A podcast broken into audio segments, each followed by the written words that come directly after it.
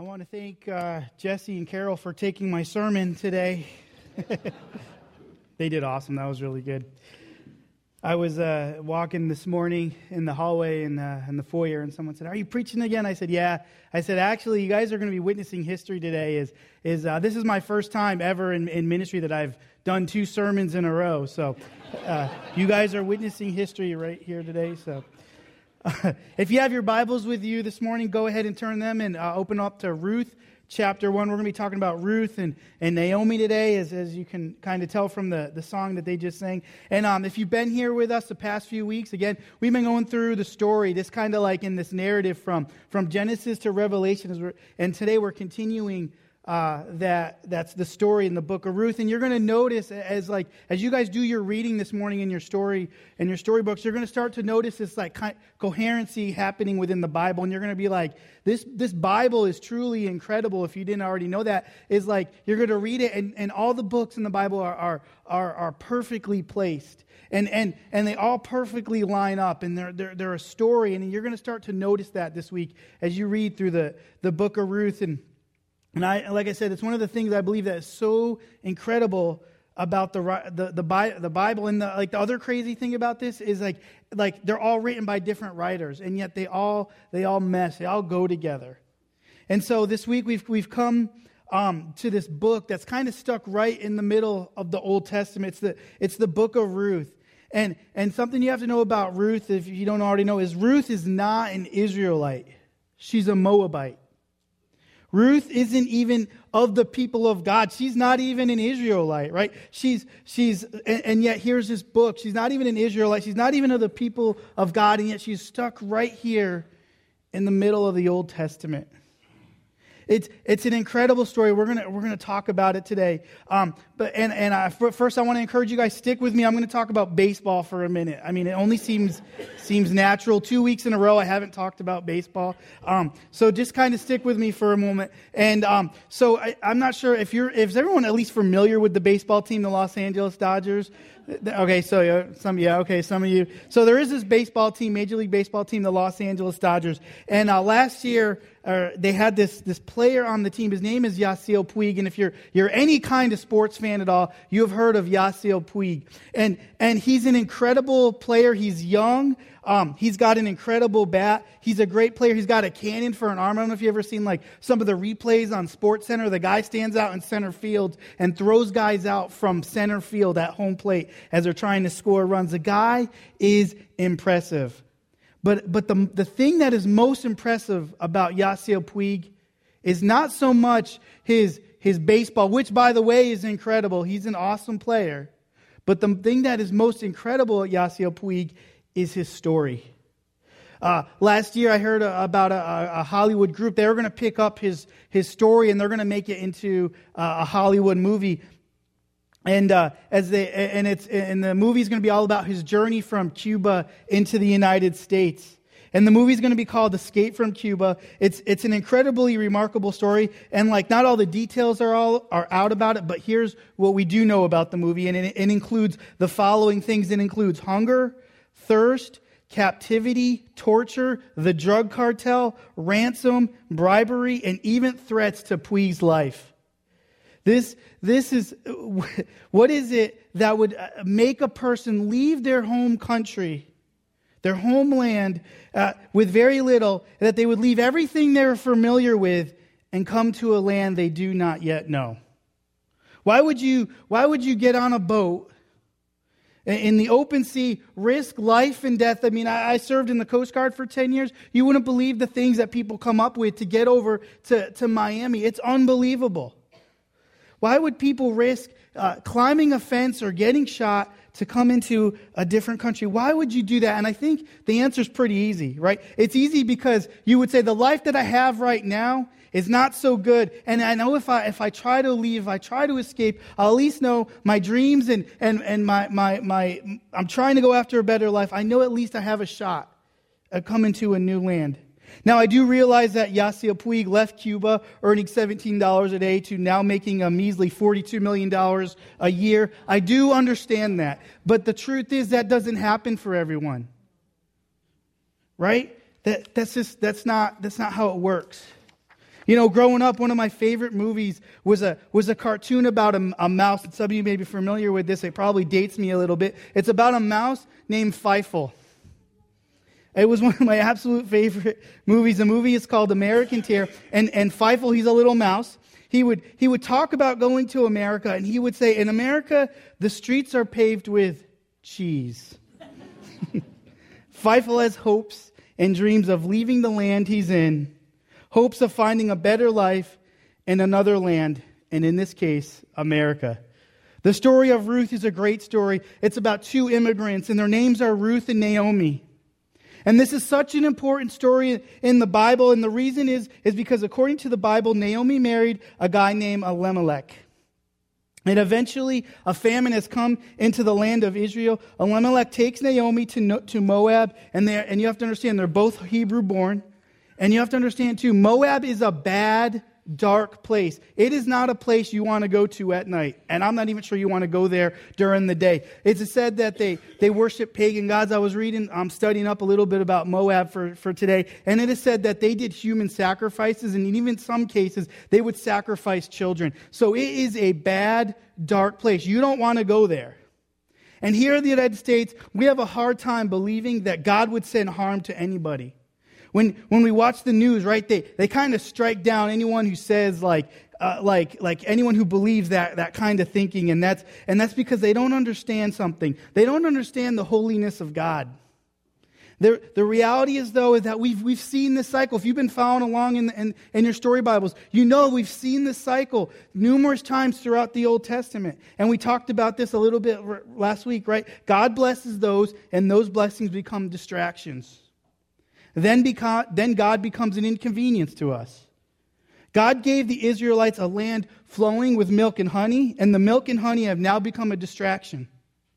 Like I said last week, we're a lot like this. So much so, I guarantee some of you, you didn't pray because you'd rather watch TV or go to the movies.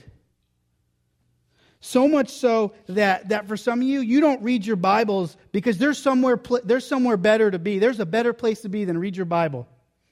Maybe, maybe there's a better place to be like the mall or a friend's house. And sometimes we don't really want it. we, sometimes we don't even want to be here in this room on Sunday mornings, right? If, if we all really kind of like searched and asked ourselves, some of us don't really want to be here because God has become an inconvenience because he's blessed your life so much. All of these things in our lives uh, that are blessings, that, that God, everything that God has given us, they're blessings. Uh, and rather than honoring God, those blessings have become distractions. Until we get to the point where God actually becomes an inconvenience. And some of us feel like we just don't have to do anything at all anymore. Why do I have to serve the church? But when that happens in the life of God's people, guess what he does? He sends calamity, right? He sends calamity and chaos and destruction because maybe calamity will, will, will somehow make his people turn back to him, right? We saw that a lot after 9 11, right? Our churches were filled to the brim. Right? And, and he hopes that people after that calamity will come to him and, and, and, and, in repentance so he can give blessings upon them again. God is, is not an enabler. He'll do the same exact thing in your life and in mine. The best thing you can do when God sends calamity in your life is humble yourselves and not run from it. If you run from it, things will just get worse. That's exactly what happens to Elimelech and Naomi in their life. They run to Moab to escape this famine that's happening. They run to, they run to, to Moab, who, re, who remember um, are grave enemies with the Israelites, and, and all this demonic worship is happening down in Moab. And Elimelech is somewhere along the, uh, has along the way somehow lost himself. In the first chapter, we read that Elimelech and Naomi go into Moab. They have two sons, but there's some confusion because the sons' name are Mahlon and Chilion. And those are, uh, and those are Canaanite names. For Naomi, who was, who was Hebrew born, and Elimelech, who was also Hebrew born, they have two sons and they've, and they've given them Canaanite names. The two worst enemies of the Israelites were the Moabites and the Canaanites. There's a little bit of confusion going on, right? Elimelech, I'm going to try to clear up the, the confusion. Elimelech was probably more than likely married to more than one wife. Naomi wasn't his only wife. And Naomi is now raising the kids. He takes Naomi, he goes to Moab, and in Moab, the very thing he was trying to get away from happens to them. They, they find tremendous poverty. They, they have to sell all their property back to Israel to make ends meet. And, and, and, and ends don't meet when they do that. And eventually they find, they're, they're, they're, they find themselves in poverty and, and ultimately death. And I believe this is where the story gets, gets really sad. Because now we find, find Naomi and she's by herself. Her sons have died. Her husband has died. They sold all her property. She's got nothing left. She has no land. She's in exile with, with, with no husband, no hope, no future, no land. And Naomi, and Naomi is old, which means no one's going to marry her. And not because she's not attractive, because back then you got married to, to produce, to have kids. Right? You marry to expand your family name to, to expand your territory, to produce sons and daughters, to, to, to farm the land. Be glad you're not a, a kid today because you'd be farming the land. Your significance is tied for your, your significance is tied to the size of your family and the size of your property. Aren't you glad we Americans don't live this way? Where our significance would never be tied to how much money we have? I'm being a little sarcastic if you can't tell. Our significance wouldn't be tied to how, how big our house is or, or what social circles we run in. And, say, and so Naomi can no longer give any of that to, to a man. She's as good as dead, dead. No husbands, no sons, no family. But we open up to, to Ruth 1, uh, verse 6, and there seems to be like some kind of change, some kind of a change, a glimmer of hope happens. When Naomi heard in Moab that the Lord had come to the aid of his people by providing food for them, she and her daughters in law prepared to return home from them. Here's what happened, I believe. Israel repented about the calamity, about the chaos, right? They, they repented. God blessed them and returned, returned food to them. The, the, uh, the famine was over. Naomi hears about it and says, I'm going to go home. I've, I've got nothing to lose. I'm, I might as well just go home. When she decides to go home, she, she leaves Moab back to her home country. Her daughters in law, Orpah and Ruth, want to go with her. And so they follow her out to the road, and Naomi says, Nope. She says, No, go back. You have no future here. She says, Go back. She, she loves her daughter. She loves her daughters, but she tells them, No, go back. May the Lord show you kindness, she says. May you have a husband. May you have a family. May you, may you marry. May you have everything in life that gives you significance. And, and, and, they, and they kiss her goodbye and they weep. The truth is, Naomi knew that this was a bad move for Orpah or, and Ruth to follow into Israel. They are both Moabite women. They're not Hebrew by birth. Moabite women who come into Israel will more than likely be raped, tortured, enslaved, possibly death. They won't be humbly accepted, and Naomi knows this. If, if this were to happen, it would be like uh, uh, an Alabama football team dressing up in all their Alabama hat and shirts and, and going into, the, into an Auburn football game and sitting in the bleachers. Not a good idea. Those Auburn fans are rough too. That's what I hear. Naomi says this to her daughter, Ruth 1 11 through 13. But Naomi said, Return home, my daughters. Why would you come with me? Am I going to have any more sons who could become your husbands? Return home, my daughters. I am too old to have another husband. Even if I thought there was still hope for me, even if I had a husband tonight and they gave birth to sons, would you wait until they grew up? Naomi is going home to die. She's got nothing left no land, no money, no husbands, no sons. She just wants to go home and die. There's only four ways she could possibly survive, I believe, at this point. She can work in the fields, but she's too old. She could get married, but no one's going to marry a woman whose childbearing days are over. Her children could support her, but both of her children have died back in Moab. Or she could rent the land she owned, but her land is gone. She had to sell it to make ends meet. I think the big question today is this how do we get from Ruth 113 where it says it is more bitter for me than for you because the Lord's hand is turned against me how do we get from that to to Ruth chapter 4. Eh, 14 through 17, where it says this It says, The woman said to Naomi, Praise be to the Lord, who this day has not left you without a guardian redeemer. I want you to remember that part the guardian redeemer. May he become famous throughout Israel. He will renew your life and sustain you in your old age. For your daughter in law, who loves you and who is better to you than seven sons, has given him birth. Then Naomi took the child in her arms and cared for him. The woman living there said, Naomi has a son. How does how does all of that happen? And how can Naomi, who's too old to bear children, whose childbearing days are over, now have a son? How do we get to a point when she first went back into Israel uh, and all her friends said, you know, she went back in Israel and all her friends said, they said, Naomi, you're, you're back. And she said, don't call me that. I've changed my name. And her new name now means bitterness. How do we go from chapter one, where, where all this is happening, to chapter four? How do you get from, from, from that to our key verse, Ruth 4.14? The woman said to Naomi, Praise be to the Lord, who is this day has not left you without a guardian redeemer. May he become famous throughout Israel.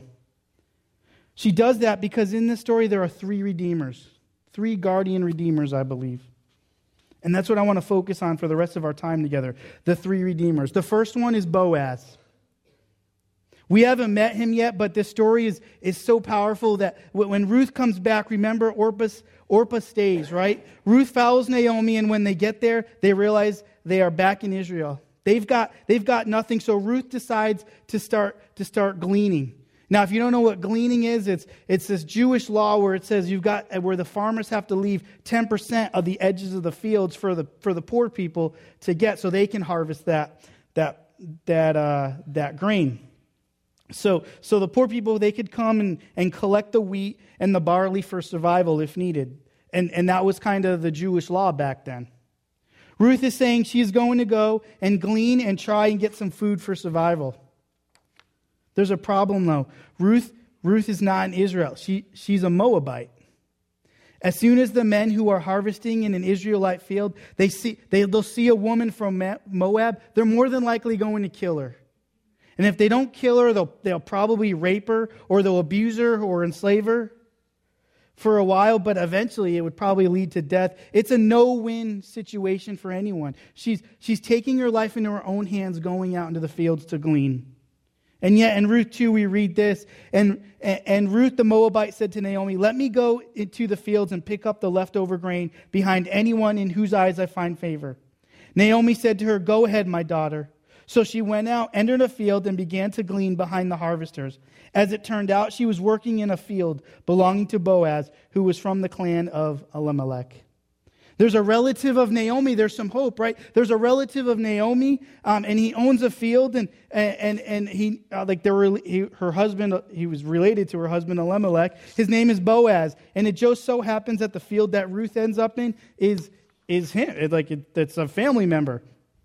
God is able to and I want you to, to know something about just, just how this kind of story all works together. Know that God is able to be involved in every detail of your life, while at the same time being completely involved in billions of other people's lives around the world. Right? And so, and so God created, God created time in space, and He created everything. He can be fully and completely involved in every detail of your life and every other person's life, past, present, and future. That's how big God is. So if God can lead Ruth to a field, possibly where she, where she can be redeemed, He can do that. Boaz sees this, this new girl, though, and, and he sees this new girl gleaning in his land. And at this point, you would expect him to go to his maids and say, Hey, who's that? Who's that hot looking girl over there, right? You would expect him to say that. She's, she's kind of cute, right? He doesn't do that though, because he knows if, if, if, uh, if she goes anywhere else, she'll probably be killed. If she goes to any other field. Ruth 2, 8 through 9 says this So Boaz said to Ruth, My daughter, listen to me. Don't go and glean in another field, and don't go away from here. Stay here with the women who work for me. Watch the field where the men are harvesting and follow along after the women. I have, to, I have told the men not to lay a hand on you. And whenever, and whenever you are thirsty, go and, and get a drink from the water jars the men have filled. Boaz tells Ruth, Harvest the good stuff. You can harvest right here. My men will take care of you. They, they're not going to lay a hand on you. You're safe here. Boaz says, My men will meet your thirst.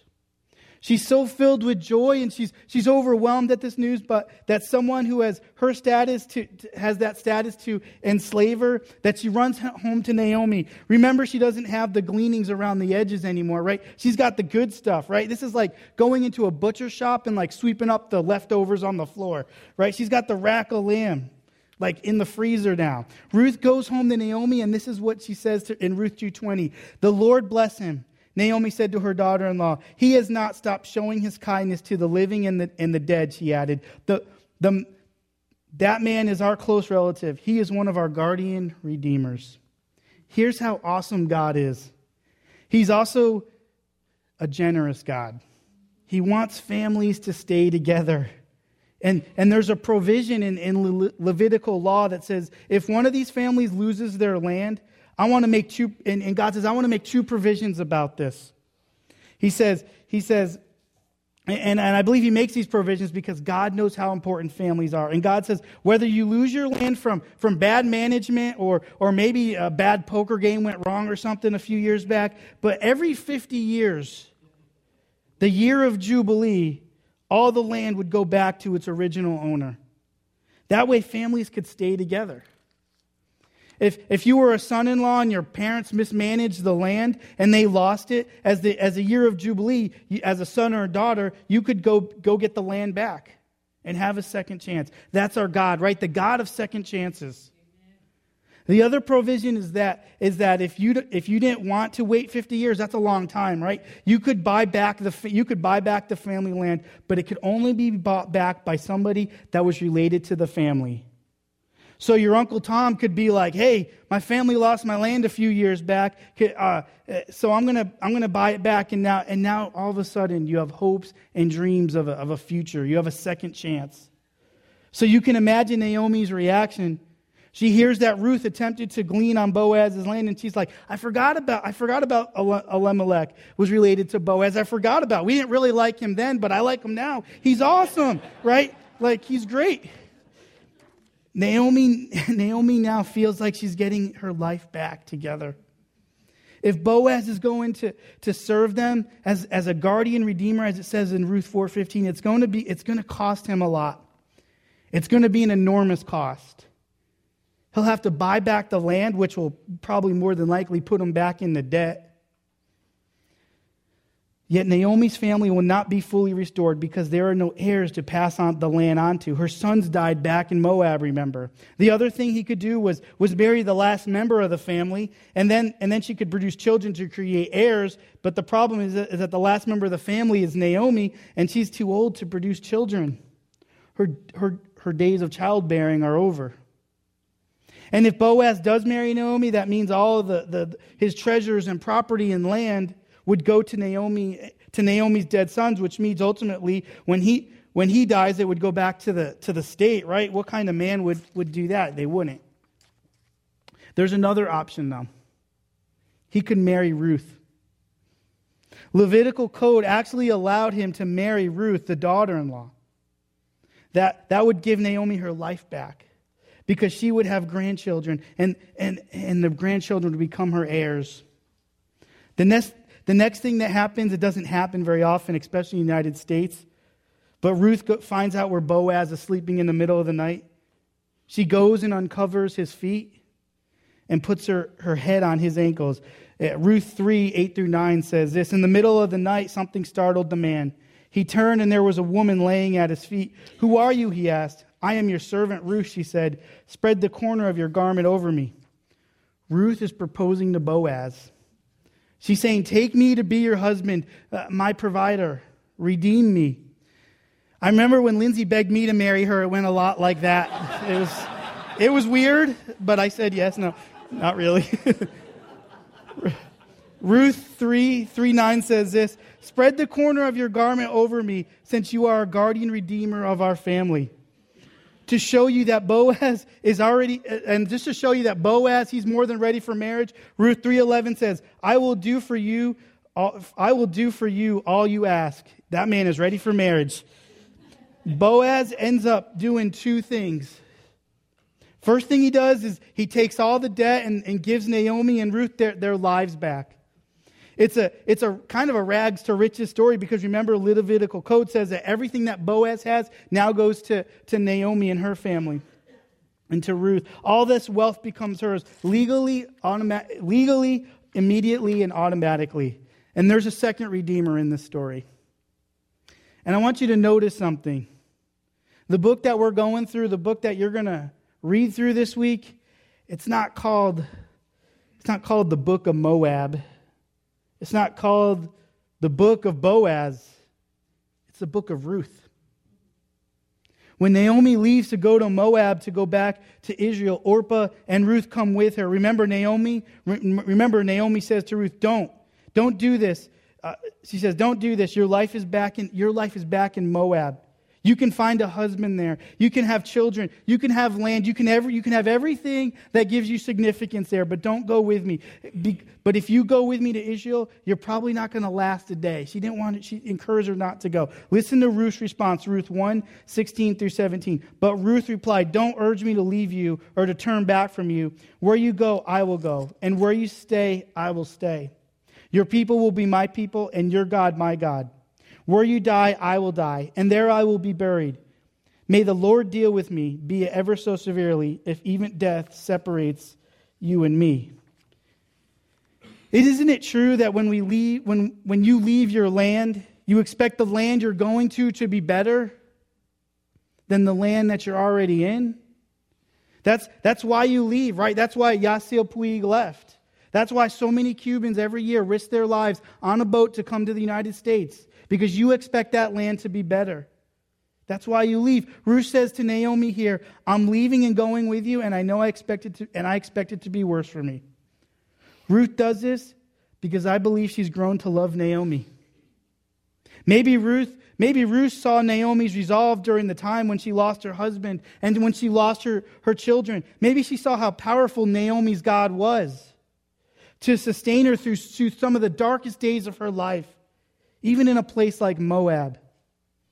Naomi has brought the God of Israel into Ruth's life, and Ruth has a difficult choice to make at this point.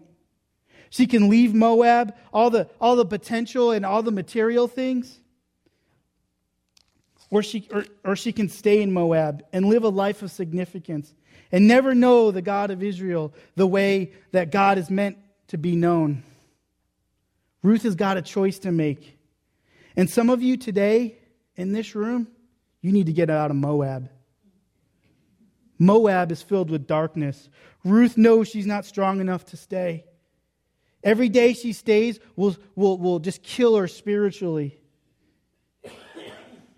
She would rather live in Israel with God than without, than, and without the material possessions than in Moab, with material possessions, but never knowing God. Everybody in this room has a Moab. For some of you, you're in a relationship and it's sucking you dry.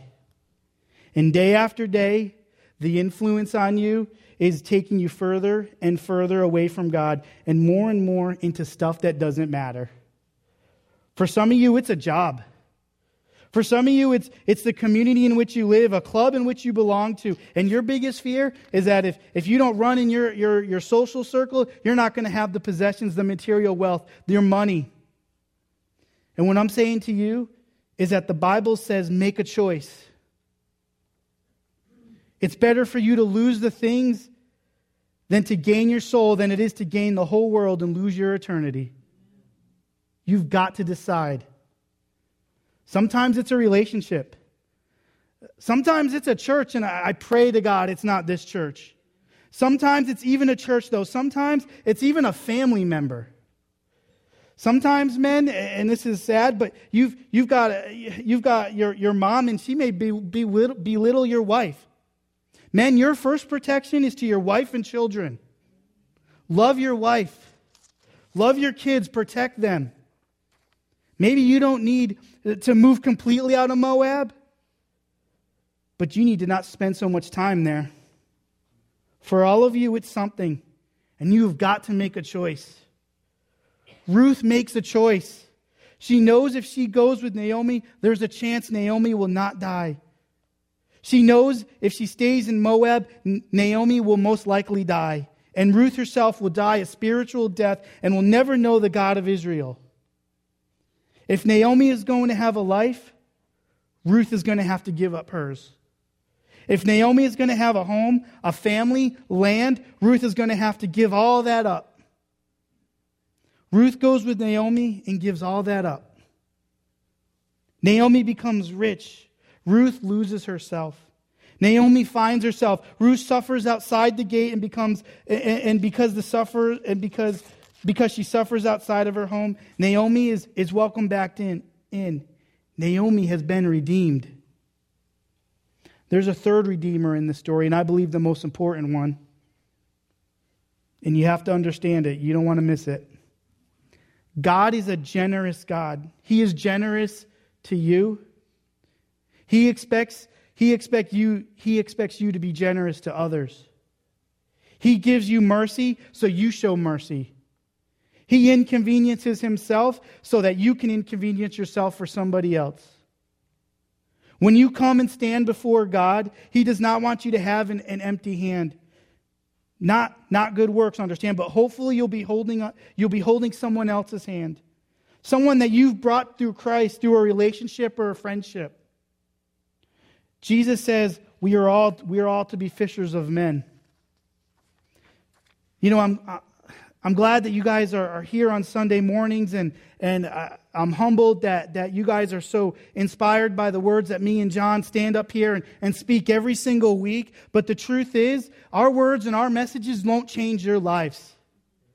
What really will change your life is, is, is or what will change somebody else's life is the investment you make into somebody else's life into other people's lives. You know, when I was in Bible college, I, I, had, I had some great uh, professors, but just because they taught me things didn't transform me. I learned more from one of my best friends that I met while serving in the Coast Guard than I've learned from so many other people. And, and my, and my buddy Mike, and he showed me how to, how to live life. He showed me how to treat people. He showed me how to love my family. He showed me how to love God more than anyone else I know. It wasn't because of a sermon or a lesson I learned in Bible college, it was because of a relationship. Ruth says to Naomi, Wherever you go, I'll go. Wherever you stay, I'll stay. I'll die with you if you die. Is there somebody in your life that you would say that to? And if not, why? Whose life are you changing? For, for who are you inconveniencing yourself to invest in somebody for the sake that in the cause of Jesus Christ? You know, this was so this is such an important topic. We've been talking about this in, in our in our elders meetings. Investing in other people's lives. Ruth and Naomi transformed one another. Naomi showed, showed Ruth her God. Ruth sacrificed her life so Naomi may have one. The story ends at, the, at Ruth 4:13 says this. So Boaz took Ruth. She, she became his wife. When, when he made love to her, the Lord enabled her to conceive, and she gave birth to a son. The woman said to Naomi, Praise be to the Lord, who this day has not left you without a guardian redeemer.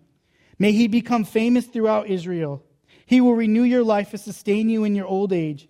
For your daughter in law, who loves you and who is better to you than seven sons, has given him birth. The hymn, the hymn at the end of, of verse, 10, of verse verse 15 is not referring to Boaz, right? Ruth doesn't give birth to Boaz. That can't happen. She marries him.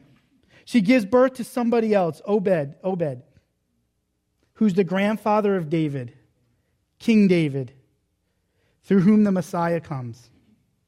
Do you see who this book is really about? This is so incredible. Like, this is so important for you to understand. A, bu- a book written hundreds of years before Jesus was to be born. And it's all about him. Look at the Redeemers. Boaz, he removes all of Naomi's debt, and all of his wealth becomes Ruth and Naomi's. Does this remind you of someone? Ruth. She leaves her home, goes to a, a distant land, knowing her life will be worse, but trusting for it will be better. Does this remind you of someone? Does this remind you of somebody who left everything he had to come here? knowing that his life here would be worse because he's going to die for you. But for the joy that was set before him, he endured the cross so that he would be seated on the right hand of the Father, and you and I would be redeemed. And everything that we've lost, everything is replaced because the king, when, when, when he comes into his kingdom, all his wealth becomes yours. The book of Ruth, do you see why she's included in the genealogy of Jesus? Jesus is our guardian redeemer. When you leave Moab and you come to him, everything you've lost there will be replaced. I don't know what I don't know what more to say to, to convince you, but some of you have got to get out of Moab. You've been there far too long, but you're afraid. You're afraid to go to a new land because you're afraid if you leave this place, this new land will be not as good. But because Jesus left his home and died for you, here's what he tells you. Everybody in the room wants a good life, but you're settling for, for, for far too less. God wants you to give you a great life. But that'll only happen when you leave the security of Moab and you, you give your heart and soul and immerse yourself in, into, into the God of Israel, as Ruth was willing to do as she did. She left behind the things that gave her security in order to gain the God who would give her all things. The reason some of you have, have one foot in the world and, and one foot in the kingdom is because you don't fully trust that God is going to take care of you and watch after you. You don't fully trust that if you leave Moab completely and come to Israel, that God will supply all your needs. As long as you do that, you will never know the God who loves to provide. Let us pray. Heavenly Father, God, uh, God, you are so awesome. And we thank you so much for the book of Ruth. And God, I know there are people in this room today who are in Moab. And God, I pray that they will boldly and, and courageously step out. God, you, you are a redeeming God. And you showed us that through the book of Ruth, through Boaz, and through, and through Ruth. And God, it's just as we get ready for our response time, I pray that there are that people who are courageous will come forward and, and know you this morning. I pray all this in Jesus' name. Amen. Now it's time to go. And as you go, remember the book of Ruth is really about a book about three redeemers Boaz, Ruth, and Jesus. We are all called to live like lives like these three, sacrificing for others. But in order to live lives like, like that, we must come out of Moab. I want to encourage you this week to keep reading your, your storybooks. If last week's like last week read, reading, I told you it was a man's book. It was like about like uh, it was just a man's book, lots of blood and war, and it was great. This book of Ruth is not like that at all. Complete opposite. It's it's not like a Rambo movie at all. It's it is, however, still a great a, still a great book filled with heartbreak, redemption, family, caring, love, and kindness. Have a great week.